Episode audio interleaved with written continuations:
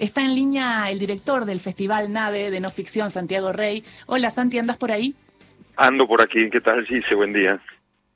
Buen día, te están escuchando acá en Bariloche y en eh, Buenos Aires, en este duplex que estamos haciendo con Mañana es Mejor y ahí vamos. A agradecerte, bueno, eh, la, poder participar en este festival. Le contaba a los chicos que el festival es súper interesante porque tiene mucha eh, convocatoria de periodistas de Chile, de Perú, de Colombia y de toda la Patagonia. Y me gustaría que, que cuentes por qué es importante un festival de periodismo patagónico.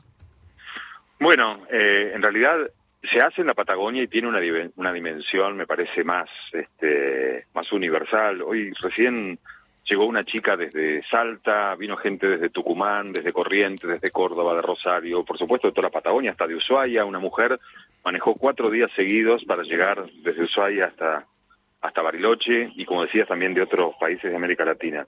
Yo en principio lo que diría eh, eh, importante para destacar es que se trata de un encuentro federal no solo por su ubicación geográfica, sino por su concepto, ¿no? Eh, esta idea de que no todo lo que sucede en términos comunicacionales y periodísticos debe ser interpretado como eh, una generación de contenidos desde un lugar determinado, desde los grandes centros urbanos que irradian hacia el resto. Bueno, aquí en Bariloche, gente de todas las provincias que mencioné, de muchos países de América Latina, estamos discutiendo nuestro oficio, estamos debatiendo, estamos capacitándonos, estamos charlando, estamos intercambiando, tejiendo redes, y eso a mí me parece muy, muy interesante, la posibilidad de no tener que, pasar por los grandes centros urbanos para eh, sentir que estamos generando una vidriera en relación a, estos temas que nos interesan tanto. Eh, yo, yo, marcaría eso inicialmente. Después, la generosidad de colegas como vos y de, tantos otros lugares que, que, llegan hasta Bariloche para participar.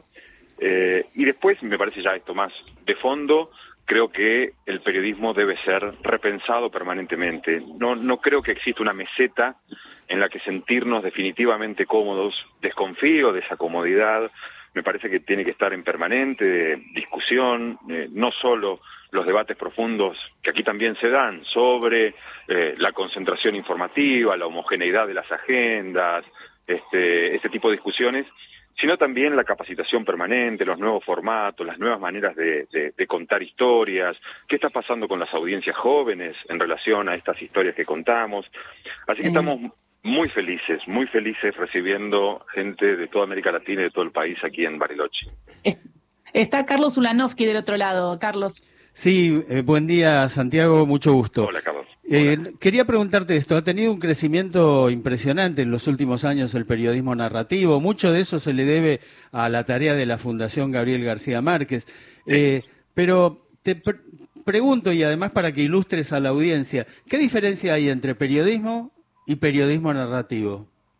Bueno, primer paréntesis, eh, feliz cumpleaños y estar charlando con vos, para mí tiene algo de aspiracional, siempre quienes ejercemos el periodismo tal vez lejos de Buenos Aires, este, esos encuentros de maestros y de maestras que haces, poder este, asomarnos y soñar con ser invitados en algún momento, este, forma parte ya de las charlas entre colegas, este, así que en principio saludarte y agradecerte por ese trabajo, esos, por esos programas. Bueno, eso es muy amable, eh, muchas gracias. La, la, diferencia eh, central es que nosotros con la misma materia prima, es decir, con la información, con la veracidad, con la confrontación de fuentes, con mucho trabajo de reporteo, nos damos a contar esas noticias, esas historias, eh, con las herramientas que nos ofrece la literatura, ¿no? por lo menos para trazar algunos grandes rasgos. Y cuando digo eso, digo la construcción de escenas, la construcción de diálogos, somos herederos de lecturas que no solo pasan por la noticia de los diarios, sino por la novela, por el cuento, por la dramaturgia en la construcción de diálogos, esto es muy importante, también de escenas, por la poesía para tratar de darle a nuestros textos periodísticos una cadencia, un ritmo, que, hagan atractiva su lectura. Eh, y vos mencionabas a la, Fundación García Márquez, la Fundación Gabo, que para nosotros es señera y es un espejo en el que intentamos este, reflejarnos con lo que estamos haciendo aquí desde el sur. Eh, y claro, eh, García Márquez eso lo hizo, todo esto lo hizo en muchos de esos textos periodísticos. García Márquez siempre se dijo más periodista que escritor, a pesar de las novelas magníficas que dejó.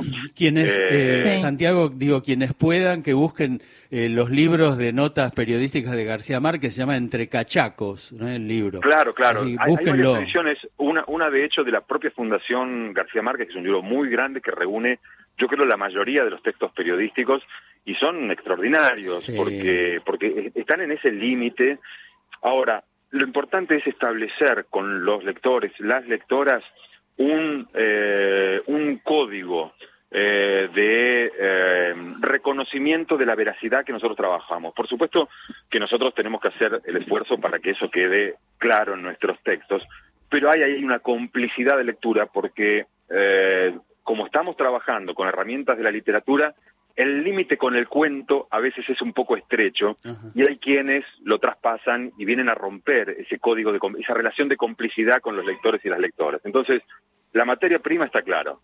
Eh, nos interesa también a veces llegar tarde a algunas historias, no estamos detrás del clickbait, corriendo atrás de la inmediatez como valor absoluto o máximo de la información y de la noticia, eh, y ofrecemos textos que pretendemos tengan una calidad narrativa más allá de la historia que está contando.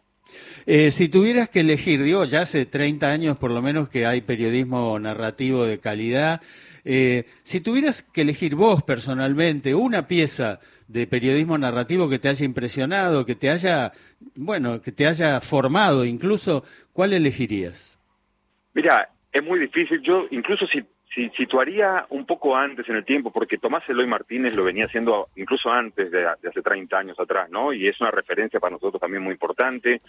Por supuesto, Operación Masacre como texto de no ficción, que juega muchísimo este Walsh con, con herramientas literarias, esas diversas formas eh, narrativas de ingresar a los protagonistas de aquella noche, de los secuestros, los fusilamientos en José León Suárez, eh, y estábamos citando a García Márquez y está acompañándonos aquí en, este festival, en este caso, un periodista, escritor y editor peruano que se llama Julio Villanueva Chan, que es extraordinario en su tarea, fundador y director durante muchos años de la revista ya mítica Etiqueta Negra. Oh, eh, y él escribió un texto sobre García Márquez que se llama García Márquez Valdentista, que le llevó mucho tiempo hacer y que es la construcción del personaje a partir de diálogos con el dentista de García Márquez que tenía como una pieza guardada, como quien en el fondo de una caja fuerte resguarda de cualquier peligro lo que más quiere, lo más preciado, una muela de García Márquez. Entonces ese texto eh, me parece me parece súper interesante para aproximarse también al periodismo narrativo. Mándalo, mándalo para acá así lo leemos. Bueno, cómo no.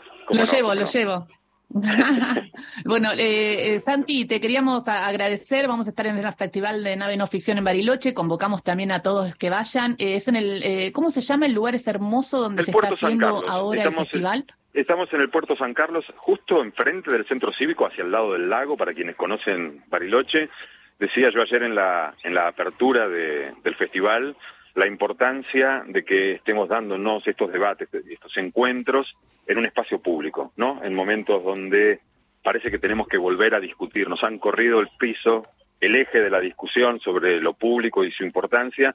Estamos reunidos en un lugar público dándonos estos debates, estas discusiones, gracias a la, a la Municipalidad de Bariloche que nos abrió las puertas en ese sentido. Así que lo destaqué ayer en la apertura del, encuentro y quería también decirlo ahora. Y hay muchos... Bueno, y te quiero... Hay, hay muchos inscriptos, eh, Santiago, para la charla de Gisela Busaniche. Sí, sí, muchos. Vamos a tener que agregar sillas. La verdad es que el nivel de participación ha, crecido mucho y estamos muy contentos con eso.